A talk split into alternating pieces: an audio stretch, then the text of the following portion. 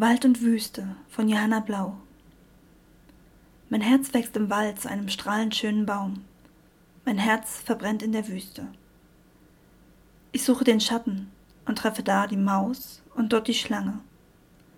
Ich dürste und trinke aus der Quelle, die alles speist und tränkt, die Überfluss schenkt. Ich dürste und treffe bei den Palmen auf einen tiefen Brunnen. Unter Bäumen finde ich nicht die Beschränkungen, die in der Weite von Sand und Wind zu finden wären. Sind aber nicht auch Grenzen wichtig für den Geist? Ich würde mich anpassen, würde mich aufs Nötigste zusammenfassen, mich neu entdecken, gebrannt wie Ton unter der Sonne.